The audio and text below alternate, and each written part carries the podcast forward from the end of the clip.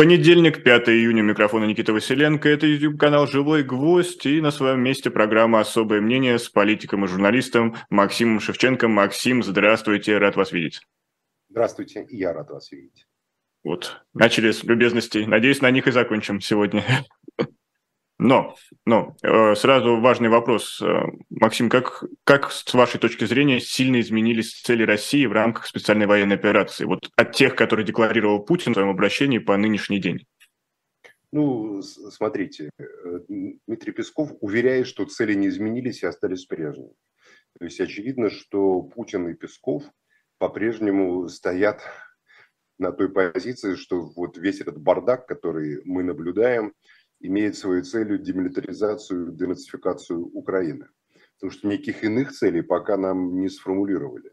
Путин давал там разные приказы, Шойгу выйти на границы Донецкой области э, или там еще что-то такое. Э, ну, в общем, все это, как говорится, кануло в лету. Поэтому, на самом деле, мы понимаем прекрасно, что это мероприятие э, что оно развивается по самому худшему в, классических, э, в классическом смысле сценария э, э, боевых действий, когда у боевых действий нет стратегической цели. А стратегич... Отсутствие стратегической цели даже при наличии временного оперативного тактического превосходства неизбежно приводит к Наполеон да, или Гитлер. Цели не могут быть абстрактными, типа разгромить Англию. А как конкретно разгромить Англию? Или там разгромить Советский Союз? А как конкретно разгромить Советский Союз? Что, взять Москву? Гитлер сказал, надо выйти на рубеж Астрахань, значит, Архангельск, да, там вот и так далее. То есть такая была абстрактная цель, под которую непонятно было, как выделять войска и тому подобные вещи. Точно так же у Наполеона. Разгромить Англию, понятно, что не получалось, особенно после битвы при Трафальгарде, где французы и испанцы, им союзные, потеряли полностью свой флот. Но цели остались, как говорится, прежние. И так как э, не получалось, не получалось, не получалось, то те, кто сначала э, проигрывали, когда ты, обладающий технологическим, оперативно-тактическим превосходством и имеющий там гениальных полководцев, да, ну гениальных реально там, или выдающихся, а, имеющий современную доктрину там Блицкрига или как Наполеон, там, не знаю, концентрации на одном фланге, доминируешь в какой-то момент, ты доминируешь, доминируешь, доминируешь, доминируешь, и перестаешь доминировать, потому что твои оппоненты, которых ты все время побеждал до этого, вдруг в какой-то момент подстраиваются под тебя, перенимают твои технологии, перенимают твой способ ведения боя, совершенствуются сами, а, захватывают, э, допустим, превосходство на каком-то ином театре боевых действий, на море, допустим, да, ты море вот проигрываешь, у тебя суша, тебе кажется, как Наполеон, вот суша, мол, моя, но он, но так как море было у англичан, он и проиграл в итоге войну глобальную. Поэтому я думаю, что отсутствие внятной стратегической цели и повторение того пропагандистского бреда, который мы слышим, э, сулит катастрофические просто последствия, исходя из общей теории э, ведения э, военных действий, которые изложены, допустим, у Клаузевица. Но мне кажется, ваша реплика и пример с Наполеоном польстит э, действующему руководству российской армии. Но почему Наполеона я начал... Считали, Наполеона считали исчадием ада, зла и так далее. И поверьте, несмотря на то, что отдельные генералы Наполеона и сам император проявляли всегда в себя молодцом, у него, допустим, там Жозеф, в Испании. Абсолютно бездарно они себя вели тоже. И как бы поражаешься. Неужели это одна и та же армия, которая под Аустерлицем или под Моренго где-нибудь там громит своего противника, а тут в Испании проигрывает восставшему народу при поддержке там небольших отрядов под руководством герцога Веллингтона, допустим. Поэтому э, все относительно. В какой-то момент гений остался только один, а все остальные э, опаздывали вовремя подойти, задерживались с маневром, э, проявляли неосмотрительность при маршах и попадали под фланговые удары. И это неизбежный процесс.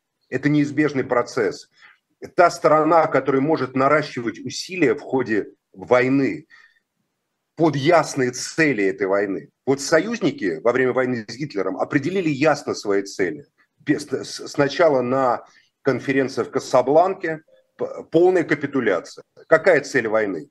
Полная капитуляция, безоговорочная капитуляция Германии. Там не абстрактный разгром немецких вооруженных сил, да, Потому что сегодня разгром, а завтра, глядишь, и не разгром уже, понимаете? А полная капитуляция, безоговорочная. А, Максим Леонардович, а раз вы упомянули союзников, а вам ясны цели союзников Украины, которые поставляют ей оружие? Конечно, ясны, разумеется. У них как раз цели абсолютно ясны. А у них цели, понятно, которые выражаются просто в ясной и формальной геометрии. Они говорят, мы хотим освободить ту территорию Украины, какой она была на э, февраль 2014 года. Вот и все. Понятная цель. Понятная цель в войне всегда позволяет понять, какие средства ты выделяешь для достижения этой цели, как ты выстраиваешь там войска, как ты форми, форми, формируешь ведение войны. Чем более цель абстрактная, тем тяжелее это делать. Но, Максим Леонардович, здесь какое-то противоречие. демилитаризация, ты не, ты, не, ты не понимаешь, ты должен денацифицировать, демилитаризировать там двумя дивизиями или двумя стами дивизиями. Понимаешь, Никита, в чем проблема? А когда ты, у тебя цель освободить территорию твоего государства, как ты считаешь ее, то тут цели абсолютно понятны. Тут Но вот вы сказали... Понятно, понятно, сколько выделять оружие, как помогать, понятно, как планировать, понятно, как планировать экон... там экономику под достижение этих целей. Это как бы счетная вещь. А денацификация, демилитаризация – это вещь абстрактная, она не счетная. Поэтому бардак просто неизбежен, тем более при той системе организации, которая превалирует в России. Но я вот хотел... Есть просто эта организация, когда можно посылать матом э, министра обороны, министр обороны это схабывает, потом можно задерживать там командиров каких-то, потом можно говорить, я отсюда ухожу, иду в другое место, то можно говорить, что у меня там в моем ЧВК там авиация штурмовая есть и так далее – ну, короче, в общем, напускать такого тумана войны и такого кипиш, такой кипиш поднимать, когда генералы стрелки забивают друг друга в прямом эфире, понимаете? Генерал Росгвардии Адам Делимханов и, значит, э, скорее всего, генерал ФСО или полковник ФСО Пригожин. Э, да, ну Уткин-то точно генерал, это который ему как бы реальный военный командир Вагнера, это же не Пригожин, это Уткин.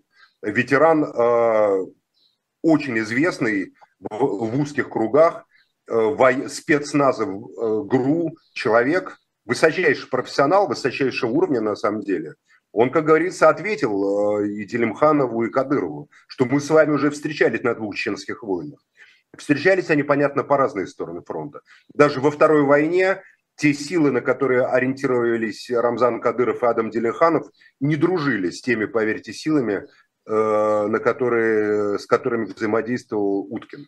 Поэтому мы видим разгром, раздрай, бардак, конфликт, и никакая это не пиар-дымовая завеса, честно вам скажу. Потому что ну вот, силы... Максим, Максим Леонидович, пока мы далеко не ушли... ФСБ реально друг друга ненавидели, всегда. Это мы понятно, это понятно. Это, это заметно э, невооруженными глазами, но э, вы сказали, что для западных союзников Украины важно восстановление границы до февраля, э, к февралю 2014 года. Нет, я То не есть... сказал, что это им важно. Я сказал, что это цели ими обозначенные. От этой цели может быть отступление. Допустим, у них это не получается достичь этой цели, да? Они приходят к переговорам. Но это так устроена логика войны, понимаешь? Вот ты не можешь выйти, допустим, Крым, ну никак не удается вернуть. Там горы трупов, там все сожжены танки «Леопард». Ну, э, как бы можно вести переговоры, да? Когда понятная цель, ты можешь идти назад или вперед, там, или там в бок или влево. А когда цель непонятная, когда она мифологическая и абстрактная, то ты никуда идти не можешь, по большому счету. И ни генеральный штаб не может планировать, ни э, министерство, там, ни Ростех не может планировать производство вооружения. То, что непонятно ни сроки, ни объемы, ни масштабы. Вот в этом-то я, вот я об этом говорю. А у западных союзников как, как, как раз абсолютно все понятно. У них уже выделены бюджеты под наращивание систем вооружения. Эта война, благодаря усилиям э, Владимира Путина, Сергея Кузьмича Шойгу и всех остальных, кто это все поддерживал и голосовал за это, а обеспечил их промышленность новыми заказами, вот она угасала после эвакуации из Афганистана и прекращения иракской войны, американской военной промышленности. Не знали они, как быть тем заводом, который производит снаряды для хаймерсов. Закрываться, не закрываться. Хаймерсы, а оружие дорогое, а, как бы после Афганистана и Ирака нигде не употребляющиеся, они его не продают никому, да. И тут Расти им подарок такой сделали. Ну, говорят, эти заводы, которые снаряды для Хаймерсов производят, заработали там на полную мощность, и рабочие перестали быть бледными там э, доходягами, а стали такими розовощекими пролетариями, которые лепят эти снаряды для Хаймерсов как куличики. Потому что вся западная военная промышленность обеспечена на несколько лет хорошими. Но мы здесь можем только за них порадоваться, за западную военную промышленность. А давайте я не собираюсь за них радоваться. Я не собираюсь за них радоваться. Про нашу я ничего не знаю, это военная тайна. я не про нашу промышленность, а к нашим депутатам, потому что почему я начал с целей. А депутат Константин Затулин заявил, что ни одна цель не достигнута, и некоторые вообще потеряли всякий смысл. И вот это заявление депутата, это какой-то такой частный демарш или попытка выпустить э, скопившийся пар? Это попытка выпустить пар, поскольку, естественно, Затулин никакой не самостоятельный человек. Я напомню, как он даже избирался в Сочи, как его туда проталкивали. Понимаете, по-моему, Пушкова, что ли, там убирали и там так далее, Алексея. Что-то было такое. Поэтому, конечно, ему сказали, Костя, скажи вот это вот все. И он, как бывший э, руководитель оперотряда МГУ, как говорится, всегда на страже. Поэтому это все абсолютный спектакль и клоунада. Но вот все равно продолжается обстрел уже Шебекина, диверсионный рейд на э, населенный пункт Новая Таволжанка. Это, и вообще это... Загадочная, это вообще загадочная история, которая, с одной стороны, позорная, с другой стороны, очень, э, скажем так, эм, драматургически перспективная.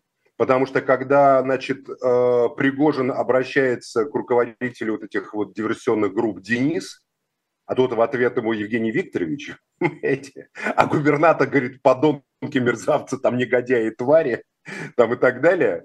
И Денис как бы говорит, если Евгений Викторович приедет, мы, может, и отдадим пленных там, а, и, и так далее, то мы можем вполне предположить, что Денис и Евгений Викторович хорошо знакомы и в целом действуют по одному и тому же сценарию. Нам остается только думать, а что это за сценарий? Ну, предположим, это сценарий минимизации и отставления от власти Шойгу. Но вопрос, а что, он не может быть отставлен от власти указом Верховного Главнокомандующего просто-напросто? А, извиняюсь, у нас нет Верховного Главнокомандующего, потому что войны нету. Президента Российской Федерации может, конечно. Или э, те силы, которые стоят за Шойгу, которые связаны не только с армией, но и с экономикой, с политикой, настолько мощные, что его нельзя отставить. А как его не отставлять, если он, будучи министром обороны, сносит и терпит то, что арестовывают его полковников, которые потом блеют на камеру, что я в пьяном виде обстрелял там и так далее. И, так. и мы, главное, верим, что на самом деле он в пьяном виде обстрелял, что его никто не мучил, не пытал и тому подобное. Но на камеру он свое начальство не сдал. Ну, очевидно, а кто его начальство? Известно, кто начальство. Значит, Лапин, наверное, его начальство, которого и Кадыров, и Пригожин в разное время разными словами называли. Вот кто его начальство. Поэтому, как говорится, старые счеты, они по-прежнему там читают. Тут просто другой, мы не понимаем одного. Вот э, первое лицо, он сидит там где-то в Новоогарево или в Кремле э, и смотрит на это на все, ухмыляясь и усмехаясь, и, э, как говорится, устроил такую битву бульдогов уже не под ковром, а на ковре прям специально. Цель какая? Можно только гадать. Еще раз говорю, я лично полагаю, что одна из задач, которую просто он не может справиться лично, не могут справиться другие, это отстранение Шойгу. Но тут тогда возникает вопрос, мы чего-то не знаем про систему организации российского государства, можем только догадываться. Я всегда догадывался и всегда говорил, что это никакое не государство, а такая э, пазл, состоящий из конфигурации интересов разных влиятельных сил, которые имеют внутри страны свои силовые и управленческие ресурсы и выходят на, за рамки так называемой Российской Федерации в международное пространство в виде транснациональных корпораций, там имеют партнеры на Западе, где-то еще, где их бабки отмывают, выводятся отсюда. И э, я высказал предположение, что вот эти вот пазлы состоят из тех сил, которые составляли основу советского государства. Ничего не изменилось. Это была партия, это был КГБ, это была армия, это была военная разведка, которая формально была частью армии, но неформально всегда подчинялась... Тогда можно вопрос. В этой логике понятно, Секунду, что Путин договорю. представляет КГБ. Я а договорю. Шойгу тогда от кого? Я договорю. Угу. Я договорю. Вот вы перебили меня, и поэтому вы, ваш вопрос, он э, э, как бы ответ содержит в моей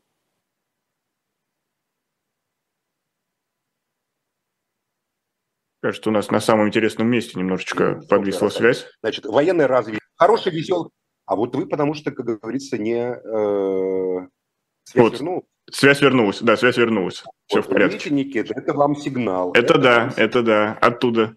Вот. Допустим, службы внешней разведки. Вот Юра Кабаладзе, спросите его. Он часто любил весело рассказывать, как он был резидентом первого управления КГБ СССР, значит, в Лондоне, там, да, в советское время, и как потом стал крупным предпринимателем, э, миллионером, там, миллиардером даже по некоторым оценкам. Ну, в общем, человеком обаятельным, одновременно преподавателем ГИМО, ну, такой веселый, обаятельный человек, настоящий грузин и, как говорится, настоящий разведчик, да, как про него Венедиктов шутит. СВР, значит, дальше кто? Народно-хозяйственный комплекс советский. Э, каждый сел на какой-то ресурс в момент распада 91 года. Кто-то сел на партия, на управление, потому что партия поставляла номенклатуру для управления. И вот два э, кандидата в члены Политбюро, Ельцин-Кравчук, и, как говорится, были инициаторами всего этого распада. Не власовцы, там, не бандеровцы, не подполье какое-то, а два как бы руководителя Коммунистической партии Советского Союза это все и делали. Третий руководитель Назарбаев что-то там вякнул, ну, в общем, ему сказали, сиди, молчи, давай там СНГ организовывай. А, как известно, не получилось с СНГ. А у них все получилось. Потом э, на смену мая, очень важно, которая имеет отношение к нашим сегодня современным Ковальчукам, которых считают конструкторами и организаторами этого управляемого хаоса, в который превращена российская политическая и государственная система. Дело в том, что ядерная физика, а, об этом говорил Андрей Дмитриевич Сахаров, а я лично ему верю, потому что это был человек умный, невероятного интеллекта, невероятного ума, несколько наивный в простых вопросах политических, но, безусловно, выдвинувший в свое время идею о том, что технократы, а, которые способны продумывать а, квантовые там теории или теории ядерной физики, должны управлять миром. Они, собственно, видят на 100 шагов вперед по отношению к тому, как видит там это все остальное человечество, которое напоминает просто червяков, копающихся в, куче навоза. А вот те люди, которые занимаются термоядом, там, значит, ядерными реакторами и так далее, это такая особая надгосударственная, наднациональная э, такой клуб. Тут Сахаров, там американские конструкторы, значит, ядерного, термоядерного оружия, какой-нибудь Бруно Пантекорва, который бежал в Советский Союз, не бежал, а переехал именно для налаживания этих связей, как мы понимаем. Вот они образовали такое глобальное наднациональное консультационное методологическое сообщество, которое в России вполне вот Ковальчуки адекватно представляют, потому что они курируют ядерную энергетику, систему ядерного вооружения, которая имеют не национальные измерения и не национальное подчинение. Нет, чисто формально кнопка у Путина. И у Шойгу, кстати, вторая, надо понимать. Почему так важно, чтобы вот вторая кнопка контролировалась. Но неформально мы, э, точно никто не разбирается, как там все устроено, и вообще полетит ли, взорвется ли, и так далее, и так далее. Тем более, вот, вот эти все силы, они опомнились, 90-е годы, 2000-е годы, грызли друг другом, воевали друг с другом и выстроили э, некий консенсус, который, на мой взгляд, существовал до 2008 года, до первого кризиса, когда кто-то говорит Джордж Сорос, кто-то говорит кто-то еще, обрушил мировую западную экономику. Так как местная на территории бывшего СССР это была никакая не экономика, а просто э, корпорация по выкачиванию отсюда богатств для перекачивания их туда, на Запад, в западную экономику, то э, когда там у них затрещало, здесь просто все начало рушиться. Но если Запад обладал внутри себя огромным элитным потенциалом э, к нахождению общей позиции, да, и, э, в общем, огромным ресурсом запаса прочности, то здесь ничего такого не было, потому что здесь все выдуманное, все картонное. Здесь разные группы, там армия, силовики, КГБшники, вот эти ядерщики, э, там просто чистый криминал, какие-нибудь солнцевские, понимаете, которые развернулись в огромную финансово-промышленную группу, которая фактически инвестировала в агрокомплекс России и Украины и владела им. Вот Порошенко, это ставленник Солнцевских, это же не секрет. Его заводы, находившиеся на территории Липецкой, Белгородской области, были э, сведомы, и это как бы единое, но это никакая не бандиты, не мафия. Они давно переросли это все. Это глобальная финансово-промышленная группа, которая имела серьезных инвесторов, партнеров на Западе там, и так далее, и, в общем, в разных местах, в Израиле и тому подобное место, в России, в Украине, подчеркну, энергетика. Вот все эти группы э, стали между собой конфликтовать. Я считаю, это привело к 2011-2012 году к Болотной и к попыткам вот, а, формирования двух групп элит, по крайней мере, вокруг Путина и якобы вокруг Медведева. Просто с Медведевым это у Путина была такая очень ловкая и удачная комбинация, когда он всех обманул, что Медведев якобы либерал, а оказалось, что никакой он не либерал, а человек бесконечно верно преданный Владимиру Владимировичу Путину. Ну хорошо, это привело к 12 а, а что к 22 привело? Кризис на Западе кризис на Западе усилился, усилился кризис на Западе. Победа Трампа, вообще появление Трампа как феномен трампизма, э, правого популизма, буржуазного популизма, э, восстановление партий, подобных Лиги Севера, э, или альтернативы для Германии, или Национального фронта в Европе, или, значит, Свободной партии Австрии, и появление Эрдогана как феномена, да, то есть восстановление как бы дискурса исламской цивилизации в политическом пространстве, приведшее к его блистательной победе на прошлой неделе, а, привело к тому, что западные элиты между собой сильно переругались.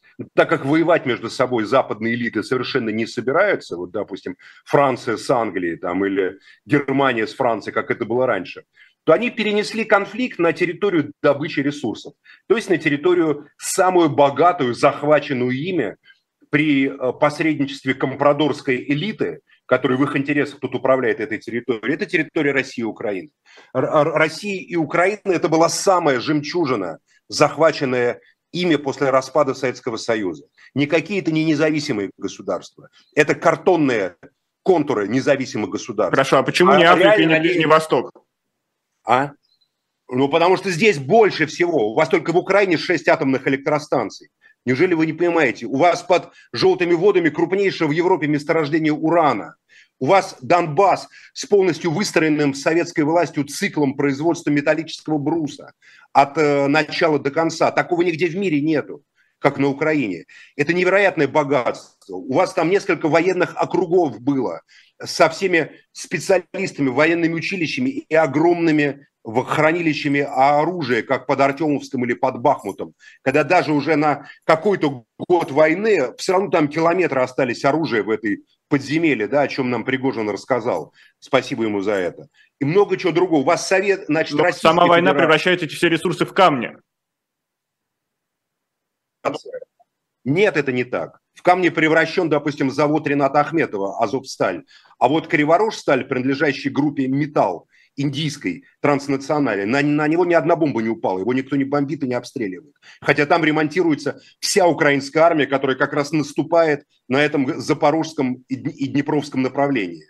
То есть Кривой Рог – это тыл, ремонтный тыл, и этот завод никто не трогает, потому что он принадлежит не украинским, а транснациональным корпорациям. В этой войне много странного. Аммиачные транспортные коридоры, зерновые коридоры в обмен на это – мы делаем это. То, что газ продолжает идти через территорию Украины и будет продолжать. Но Украина Путин же обещал лупить по всем каналам поставок, которые ну, найдем. Что-то лупят не по каналам поставок, пока лупят по... Как вы говорите, этот населенный пункт в Белгородской области называется? По Шебекино.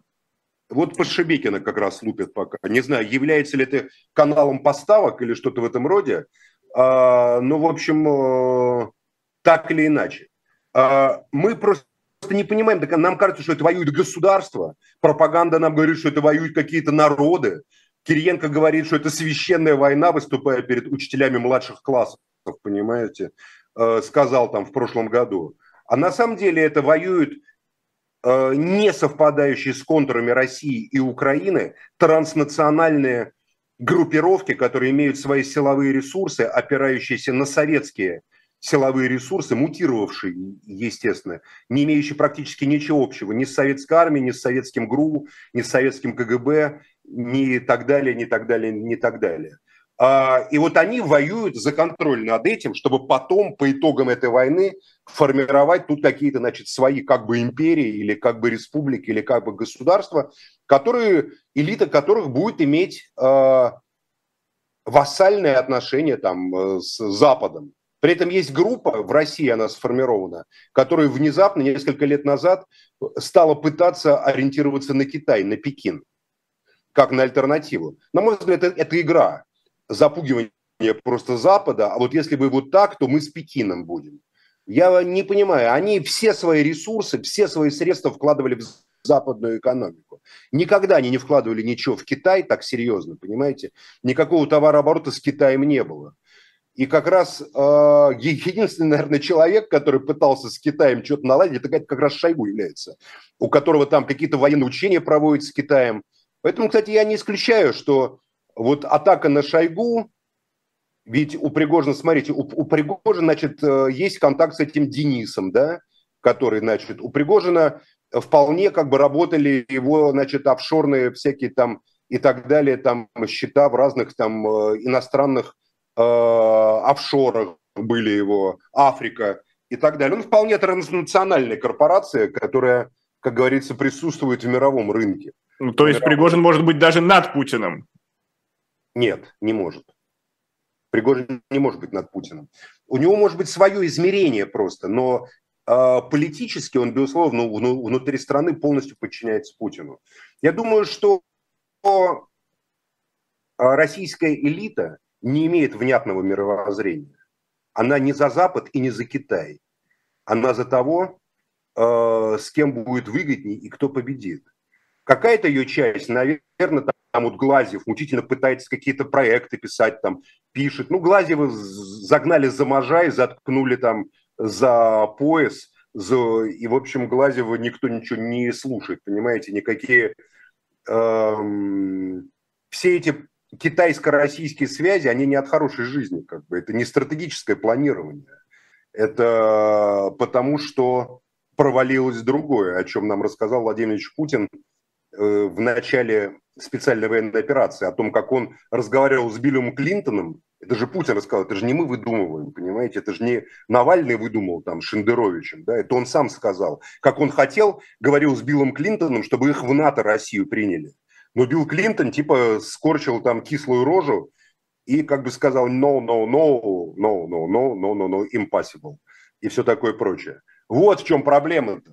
Они просто, их мировоззрение, их идеология быть. Бытийники они. Они хотят быть в любой ситуации наверху и на плаву.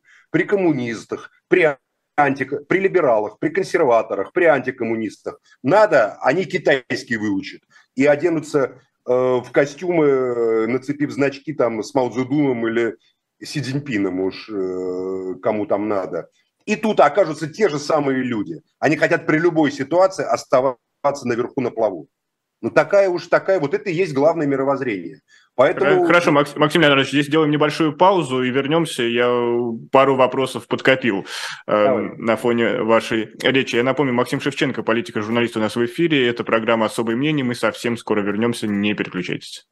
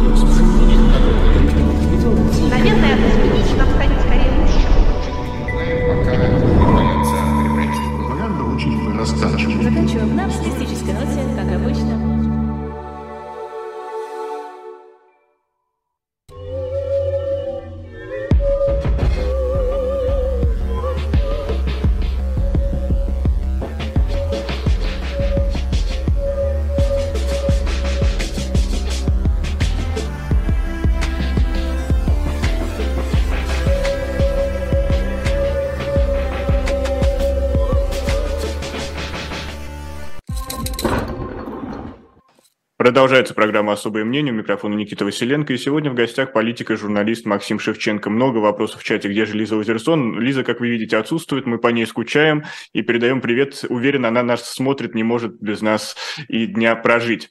Но, как видите, ее сегодня нет. И помимо прочего, я напомню, что вы можете поддержать канал лайком, поделиться трансляцией или зайти в магазин shop.diletant.media, где для вас, например, есть специальный лот, книга Михаила Гаспарова «Капиталистская волчица». Это лаконичный рассказ о начальной истории Рима, от основания города до падения Карфагена. И все это на shop.diletant.media. Но вернемся да, к нашей беседе. Рекомендует. Там эту книгу мне довелось слушать, лекции Михаила Гаспарова. Mm-hmm. Лекцию он читал с таким заиканием – оторваться было невозможно. «Капиталистские волчицы» – это простые рассказы, это как бы адаптированные изложения, и особенно детям и подросткам будет очень интересно. Для, для всех возрастов, скажем так даже. Но, Максим Леонардович, все-таки тогда объясните, если транснациональные компании делят рынки, устроили какой-то передел, то получается в этой логике... Не просто компании, нет, не компании. Не, не, вот я хотел роль Путина понять. Элиты, группы... поставленный менеджер над Россией получается? Ну, как, ну, конечно, разумеется, да. Он попытался вырваться из этой роли, которую ему все время Чубайс навязал. Как говорится, предложил Чубайс, Березовский, там, расправившись с Березовским, уничтожив семибанкирщину, за что ему огромное спасибо за уничтожение вот этой семибанкирщины. Это были позитивные его моменты. Но потом выяснилось, что дальнейшего как бы э, мышления стратегического не хватает а что дальше делать? А дальше у них оказалась только одна цель. Тоже входим в Запад, в мировую систему экономики, но уже на наших, но уже вот не на э, правилах, которые формировали партийные и комсомольцы 90-х, то есть Ельцин, Ходорковский там и все остальные, да, Чубайс и все такое. Это же парта- партийные. А на типа мы уже КГБшники рулим, э, мы как бы обеспечиваем некий такой консенсус, но доминант наша. Но все равно направление туда же, в Запад. Продолжилось все то же самое. Апофеозом было вступление в ВТО, которое просто уничтожило внутренний рынок и внутреннее производство в Российской Федерации. Это, наверное, был один из самых антинациональных в смысле уничтожающих нацию в прямом физическом смысле. Потому что я знаю по Владимирской, по Ивановской, по Костромской областям, что именно после вступления в ВТО был нанесен так называемый куб де морт, смертельный удар вот льнопроизводству, другим производствам. Другие страны мира, даже сотрудничая с ВТО, поддерживают своего производителя внутренне, потому что они понимают, что это народ, это жизнь народа, это его работа, там это рабочие места, это рынок внутренний. Это тот самый простой продукт, которым писал Адам Смит, трехсотлетие которого мы отмечаем в эти дни, понимаете? А эти упыри, их, их нельзя назвать по-другому. Для того, чтобы удовлетворить там инстинктам Лисина, там, не знаю, а, Усманова и э, этого самого Северсталь, как его называют? В общем, Простите, там, сам забыл. Мордашов, и да. других, понимаете, разных да, разных экспортеров, которых называли главными лоббистами вступления в ВТО, они просто взяли и смахнули так вот народ России центральный, где вот эти вот производство, моногорода так называемые, это все имело огромный смысл. Это не совок все придумал, как они говорят. Допустим, льно производство во Владимирской и Ивановской областях, которые были одной областью, еще князья Шуйские создали. 400 лет. 400 лет это было национальное производство. Это как взять и в Тоскане уничтожить, допустим, производство вина. Понимаете? В Тоскане, где тоже это то же самое. Но в Тоскане это все поддерживал Европейский банк развития, итальянское правительство, региональные там дотации были. А в России эти гады пришли и просто уничтожили. И русский народ, естественно, стал вымирать. Абсолютно. А вот это их... Поэтому вы говорите Путин. Вы говорите, какие у них цели? Да никаких. У них была цель одна – войти в мировую систему элит, стать частью Запада, западной экономики. Туда перекачивали бабки, покупали там клубы футбольные, туда слали огромные деньги, огромный Абрамович спецагент был по вступлению, по, по коррумпированию глобальной мировой Хорошо, но опрокинули нас, выкинули из становились политики. А кто теперь Запад, Путин для западных Фион, элит? Фион. А Путин тот, у кого это не получилось. Путин ну, то тот, у кого это не получилось. Его друзья, его партнеры на Западе э, вступили в такой конфликт с другой частью Запада. Я же говорю, вот это вот горе, которое постигло русских и украинцев, россиян и украинцев, это многонациональные страны, да, не, не только русские украинцы живут и воюют там на этих фронтах. Вот, вот это горе, эта трагедия является э, материалистическим отражением того, что происходит в высших сферах Запада. Но вот э, гражданской войны в Америке нет между трампистами и нетрампистами. А здесь вот, условно говоря, там по нисходящей, если так платоновские архетипы взять, вот до уровня вот этой вот порабощенной и покоренной территории, тут убивайте друг друга, пожалуйста, туземцы, ради бога. Уничтожайте наследие великих предков, разрушайте это все. Давайте. Ну, то есть, э, ре- реально, они хотят, чтобы Путин ушел? Они считают его неудачником, который нет. все завалил? Нет, Или, наоборот, это эффективный менеджер, который по сценарию идет? Гораздо выгоднее иметь во власти слабого Путина, чем а, какого-то нового сильного лидера, который вдруг еще выдвинет национальную идею, социальную идею. Вдруг эти идеи совместятся в национальном и социальном проекте восстановления страны. Поэтому, я думаю, еще и Пригожин, для того его как бы Пригожин, там Стрелкова как бы вбрасывают в публичное пространство, чтобы реально не появились такие лидеры, потому что э, это люди подконтрольные, это мы прекрасно понимаем. Э, чтобы не появилось чего-то неподконтрольного. Это Запад реально боится. Это Запад реально, реально Запад боится в России национальной и социальной революции. И в Украине этого боится. Поэтому поставлен Зеленский и все окружение Зеленского.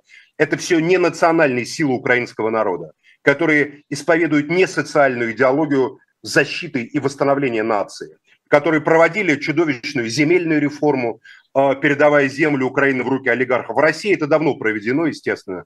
И э, не, как говорится, не нам критиковать украинцев, просто для меня это э, не чужое пространство, поэтому я переживаю просто за украинский народ в этом смысле. И э, поставлена вот эта вот как бы транснациональная верхушка, которая погнала народ еще на войну. И с этой стороны то же самое, понимаете, примерно так же. Э, дети живут там в Дубае, дети живут во Флориде, дети живут за границей, дети живут в Америке. А народы, пожалуйста, убивайте друг друга, что там. А тогда почему... почему э, как именно... говорят на Сицилии, как говорят на Сицилии, есть такая поговорка сицилийской мафии. Только думает о благе народа, думает о грязи. Вот это я боюсь мировоззрения вот этих вот, понимаете, правящих элит. А почему текущий статус э, не, не удовлетворит вот этот транснациональный, транснациональную верхушку? Именно Нет, вот понизить, в текущих границах, реально... которые установились между Россией и Украиной. Это плевать всем на границы. Это вообще никого не волнует никакие границы. Просто когда мы вначале говорили про границы, мы говорили про цель войны. Вот обозначенная цель – выйти на границы. Еще раз говорю, под эту цель можно планировать войну. Сколько пушек, сколько снарядов, сколько солдат, сколько военных советников. Понимаете, да? А, цель там цель разгромить режим Путина, она абстрактная. Под нее нельзя ничего планировать. Под нее можно только списывать и воровать. Под абстрактной. Вот денацификация, демилитаризация – цель абстрактная, под которую можно украсть огромное количество непонятно чего. Потому что непонятно, какие параметры денацификации демилитаризации, поэтому бесконечное выделение бюджетных ресурсов. Армии, там, другим и так далее. Снарядов. Как Пригожин говорит, снарядов больше, больше, больше. А сколько, Евгений Викторович, вам надо снарядов, чтобы взять Бахмут? Сколько конкретно? 5 тысяч, 50 тысяч, 500 тысяч? Нет, больше. Мало, мало, мало. Это вот абстрактная цель, она как бы порождает вот это вот. Поэтому э, границы никого не интересуют. Границы будут по итогам всего этой, всей этой бучи, будут э, рисоваться границы. Может, это будут старые границы, может, новые границы будут. Может, Белгородская область будет в России, может, не будет. Может, Киев будет в России, понимаете? Может, не будет. Никто не знает, как вообще все будет. Сейчас, на данный момент, никто не знает. Еще полгода назад они референдумы проводили в Запорожье или где там, понимаете, в Херсоне, да, и клялись, что, как говорится, навсегда пришли сюда. А сейчас об этом кто вспоминает?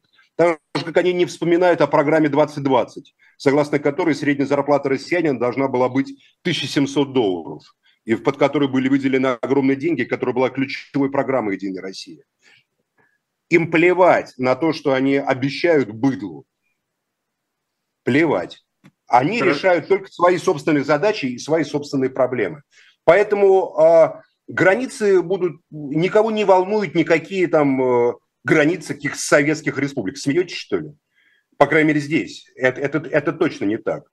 Спор будет идти не по границам абстрактным, а вот, допустим, Мариуполь. Мариуполь – это конечная точка китайского шелкового пути. Кому будет принадлежать Мариуполь? Западу или Востоку? Кто будет его контролировать? Чтобы там завершилась китайская железная дорога. Мариуполь хороший порт, глубокий, откуда возили там с Аждановского завода или потом Азовсталь, как он назывался, там металлические конструкции. То есть там углубленный как бы порт. Отлично, поэтому снесли Азовсталь, на этом месте будут строить в идеале после окончания войны тот, кто победит. Значит, а, значит, конечную точку этого, значит, шелкового пути китайского. Или, допустим, хотели, наверное, Николаев, Одесса, Херсон, не получается туда довести, да? Нам Мариуполь вполне как бы устраивает при наличии, при контроле над Крымом. Понятная как бы позиция. Значит, это или там, или тут. Дальше что? Атомные э, электростанции. Извиняюсь, а зачем порты Черного моря? Это же, по сути, внутреннее, внутреннее море.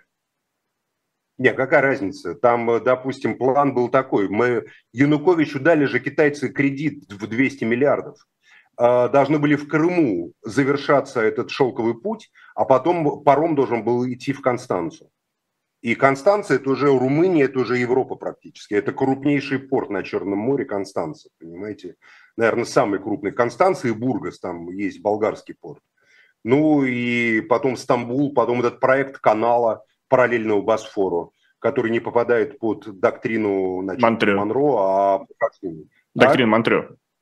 Монтрео, да. А, а прохождение значит, военных судов там и так далее – то есть все эти проекты, они вполне как бы рабочие. А, дальше атомные электростанции от Украины. Кому они должны доставаться? Либо здесь, либо здесь. Вот Запорожская АЭС, допустим, да, она под контролем России сейчас находится. Вот уже есть о чем как бы спорить, да.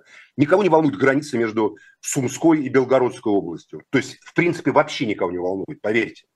Если через нее не проходит газовая труба какая-нибудь, я не знаю, проходит, не проходит. Там, где газовая труба проходит или аммиачная, там это имеет значение. Там, где не проходит, просто люди живут, да хоть на напалмом все выжги.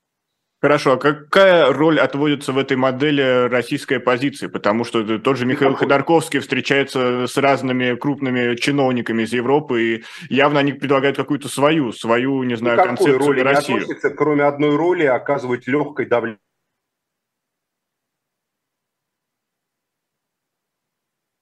Здесь у нас Здесь у нас снова... Путина. Ну, Путин как бы не боится Ходорковский. А? Здесь у нас снова было небольшое подвисание, Я поэтому, слышите, пожалуйста, да? повторите. Я говорю, что никакого значения это не имеет, поскольку э, это оказывает легкое давление на Путина, но Путин не боится Ходорковского от слова совсем не боится. Совсем, вообще, в принципе. И никакой оппозиции Путин не боится.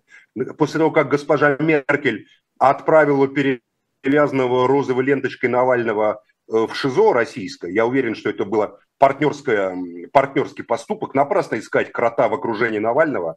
Алексей Навальный не такой идиот, чтобы послушать тех, кто является ему подчиненными. Ну не Юля же Навальный. У него была возможность остаться.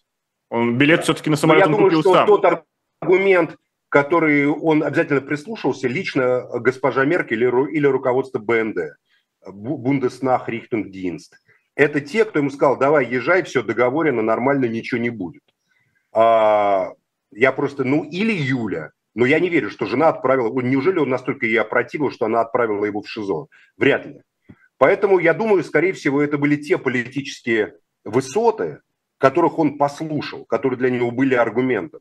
Безусловно, это не были ни Волков, ни Милов, ни все остальные которых он, как говорится, наверное, считает своими друзьями и товарищами, но в целом вряд ли они, кто-то из них, включая певчих, оказывал бы на него такое влияние. Уверен, ну, это могло быть только руководство Германии. Ну, раз так, Путин не боится Ходорковского и Навального, кого боится Путин? Вот это очень Никого. меня интересует. Путин это не может быть. Путин боится Шойгу. Но... Поэтому, поэтому против Шойгу ведется такая активная кампания. Но Шойгу ведь формально а подчиненный. Шойгу формально все подчиненные. Мало ли кто там формально кому подчиненный. Формально ГРУ подчиняется Министерству обороны. Однако мы видим, как подразделение ГРУ ЧВК «Вагнер» э, обзывает министры и начальники генштаба так, как мы с вами повторить не можем в прямом эфире. Потому что мы люди цивилизованные, правда? Но опять же, у нас же такая Византия кругом, что всегда Никакая есть подручные спецслужбы, это... которые могут всякие яды использовать. Не обижайте Византию. Это не Византия никакая. Византия это была понятная система, где, значит, э, значит эти нефы значит, там реги... значит, провинции, которые в свою знать создавали, они конфликтовали с двором, э, византийским двором и так далее. Это была такая сложная игра разного рода сильных, влиятельных людей. При наличии могучего такого православного дискурса, да, который объединял всех без исключения византийцев. А, никакого аналога с Византией тут даже рядом нет. Это ни Византия, ни Восток. Это бандитский Петербург, только как бы вот достигший такого масштаба. Вот антибиотик. Смотрели этот фильм, читали книги Андрея Константинова? Вот вам, пожалуйста, только как бы перешедший под крышу ядерного оружия и достигший как бы масштабов э, господства в огромной стране с огромной, огромными ресурсами, огромной экономикой. А, Еще хотелось одну тему поднять, которая из эфира в эфир у нас все переходит. Это икона Андрея Рублева Троица. Она передана в храм Христа Спасителя в честь э, праздника э, Святой Троицы. И здесь вопрос следующий. У многих уже появляется мысль, что это была информационная специальная операция, чтобы отвлечь от реальных каких-то проблем на фронте. Потому что в некоторых информационных э, кругах а, все, все было запитано спором о том, ну, как нужно беречь Троицу и прочими такими рассуждениями. Опять же, директор Проничева, она все-таки дочка э, крупного генерала ФСБ, напомним. Причем тут это? Что за бред? Я, Никит, простите, это не к вам, это так вот. И я, я понял, это да, тому риторический. К тому нарративу, который вы изложили, понимаете. А, я, моя позиция тут абсолютно понятна, ясна, как дважды два. Место иконы в храме. Место иконы в храме. Э, церковь может договориться с искусствоведческими, там, с э, мастерскими, мастерской гробаря, там, не знаю, с какими-то, о совместном э, сохранности этого, безусловно, важнейшего объекта искусства. Э, ЮНЕСКО можно послать нахер просто подальше, дальше, чем Пригожин послал министра обороны. Вот ЮНЕСКО туда должно идти. Оно... Я думаю, ЮНЕСКО у нас скоро нежелательная ну, организация. Вот я тоже думаю, потому что оно вот именно там оно и должно находиться в этих вопросах. Я считаю, что место иконы в храме вчера была Троица. Я поздравляю всех православных христиан с Троицей, безусловно, которая была вчера, и во время которой губернатор Гладков так и не приехал забрать пленных, как ему предлагали в связи с Троицей террористы, диверсанты, запрещенные в России. Но разве он имел на это право? У нас же с террористами не ведут переговоры. Он бы только бы подставил страну. Вас не ведут, а у Евгения Викторовича Пригожина ведут, в ЧВК Вагнер ведут. Он, он сказал, я готов приехать. И Денис, как говорится, ответил Евгению Викторовичу, да, приезжай, Евгений Викторович, конечно, с тобой мы готовы. ЧВК «Вагнер», судя по всему, как будто никому не подчиняется. Вот, Оно поэтому у кого это у вас переговоры? В сумрачном пространстве. Как говорил, как говорил Кролик в мультфильме про Винни-Пуха, я это, я бывают разные. У нас тоже бывают разные, понимаете? Одно у нас сидит там красное и не ведет переговоры, бледнее от того, что выглядит и полным идиотом и ничтожеством. А второе очень лихо, как бы покручивая пальцами, говорит, а я готов приехать и веду переговоры с кем хочу, и мне никто не указ. Понимаете, потому что там мне вот... На самом деле поведение Пригожина напоминает мне поведение Меньшикова из э, романа Алексея Толстого. Никто не знает, каким на самом деле был Меньшиков, да? Недаром ресторан Пригожина на Васильевском недалеко от дома Меньшикова, прямо там в двух-трех домах. А почему Меньшиков, а не Малюта Скуратов, например? Скуратов был военнослужащий, который полностью подчинялся указам государя и вообще не, не, не был никаким самостоятельным, ничего такого не вел. А Меньшиков за спиной Петра, который там был великим реформатором, делал ну, полудержавный властелин. Его Пушкин так и назвал.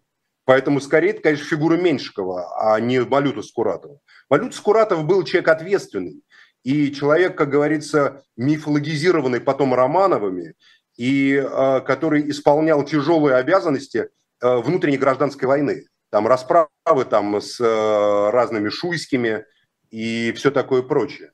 Наверное, это был там тяжелый человек Скуратов, хотя э, погиб он в войне, погиб он, по при взятии Таллина, при взятии Ревеля, как тогда называли. И, в общем, храбрый был человек, сильный. И говорят, даже митрополита Филиппа он не убивал. Это потом оклеветали и его, и его патрона Ивана Грозного. А Меньшиков, который, как говорится, делает свой бизнес, у которого вполне частная военная компания была при Петре Первом, понимаете, и который мог делать чего хотел, мог говорить с кем угодно. Но опять-таки по трактовке Алексея э, значит, Толстого, его великого романа «Петр Первый». Там, постой, постой, тебе что, царь не указка? Помните, он там говорил боярину Волкову, кажется, ну-ка иди сюда. И боярин Волков там, сдирая себя дорогие перстни, на коленях целует ему и дает ему, откупаясь от этого, от всего. Ну, не будем уходить в литературу.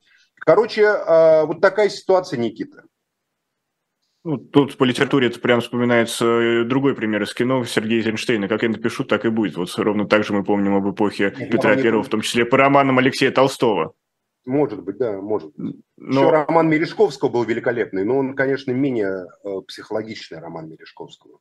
2024 год – это выборы, в первую очередь, выборы президента Российской Федерации. Как думаете, пройдут они и будут ли использовать классический инструмент э, либерального мальчика или девочку для битья? Да нет в этом никакой необходимости. В этой ситуации нет, конечно, не будет ничего такого, и потом это не будут никакие выборы, это будет как бы инаугурация императора. А, там султан, в Турции султан, в Англии король, здесь нужен царь. Я думаю, вот схема вот такая, как-то так вот.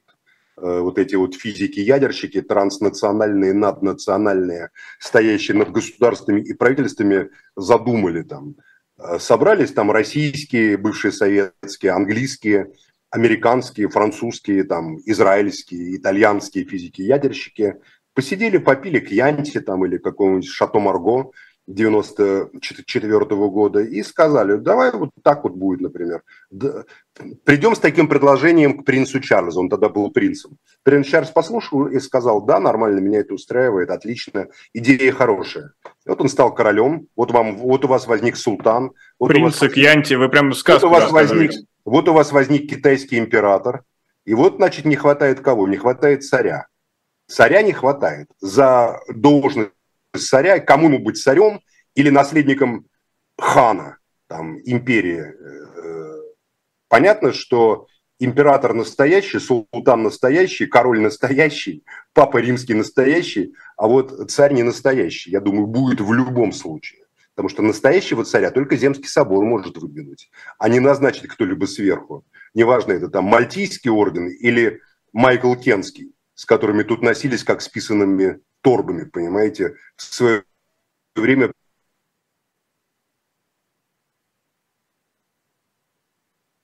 Опять небольшое провисание у нас произошло в эфире. Сегодня связь у нас, как всегда, на самых интересных местах обрывает, и э, повествование Или провисает. Это этот император, который венчался начало СВО. На каком месте мы остановились? На каком месте вы остановились, Никита? Максим Леонардович, вы сделали такую четкую паузу, что даже я не могу определить, что вы сказали, поскольку дальше пошла скороговорка о нашей Zoom. А, но да, царь, царь. А, мир царя, царь царя. настоящий, говорю, король настоящий, император китайский настоящий, султан настоящий, а вот с царем проблемы. По какой версии будет царь? Про западной версии, как наследие Петра, или чингисхановской версии, как Шойгу предлагает? А бояре не повернутся, не скажут, что царь-то у нас не настоящий все эти 20 лет был? Нет никаких бояр, это все вранье. Те бояре происходили от старых родов, для которых честь имела какое-то значение. А это не бояре, а просто как бы карьеристы, которые сделали свою карьеру в определенных ловких обстоятельствах – для себя и для своих потомков, как бы выгрызая какие-то там каверны. Но это новое дворянство, получается, уже, вот. так или иначе, сформировалось. Нет, послушайте, вот дворянство новое, допустим, наполеоновское новое дворянство, оно формировалось на поле боя. Вот Мюрат там, коней, коней гонял там. А здесь оно на питерских улицах. Ну, не совсем. Дворах. Есть разные группировки. Это одна из группировок. Никто не отменял партийных, никто не отменял, как мы видим, военную разведку, никто не отменял армию, никто не отменял народно-промышленный комплекс. Питерские – это только одна из групп. И она, как говорится, подскальзывается последние годы, подскальзывается очень сильно. Это обостряет внутренние конфликты. Каждая из этих групп, то, с чего я начал, тем я заканчиваю, имеет своих сильных и серьезных партнеров вовне эти партнеры смотрят и ждут, что было. Но подчеркну, что для Запада Путин является наилучшим партнером, и Запад совершенно не хочет его свержения, не хочет его отставки, и очень боится, что на смену ему придет кто-то настоящий. Ну что кто, э, при ком начнется рост народонаселения России, при, при ком будут вкладывать деньги в науку, при ком будет остановлена коррупция в сфере армии и военно-промышленного, при котором будет остановлена или полностью заморожена преступная военная реформа, при котором будут восстановлены права и свободы. И глядишь, и, как говорится, опять гроза придет с востока на запад. Сейчас никакой грозы нету, естественно, это просто шутихи. Шутихи, ну, которые каждого из нас могут уничтожить. Но Нам только остается, что ждать и наблюдать. Да, да, давайте. Потешный такой, потешный карнавал в стиле По... Петра Первого. Боюсь, боюсь, что это именно так. Максим Шевченко, политика-журналист, был со своим особым мнением. И провел эфир Никита Василенко. Мы с вами прощаемся. Берегите себя и своих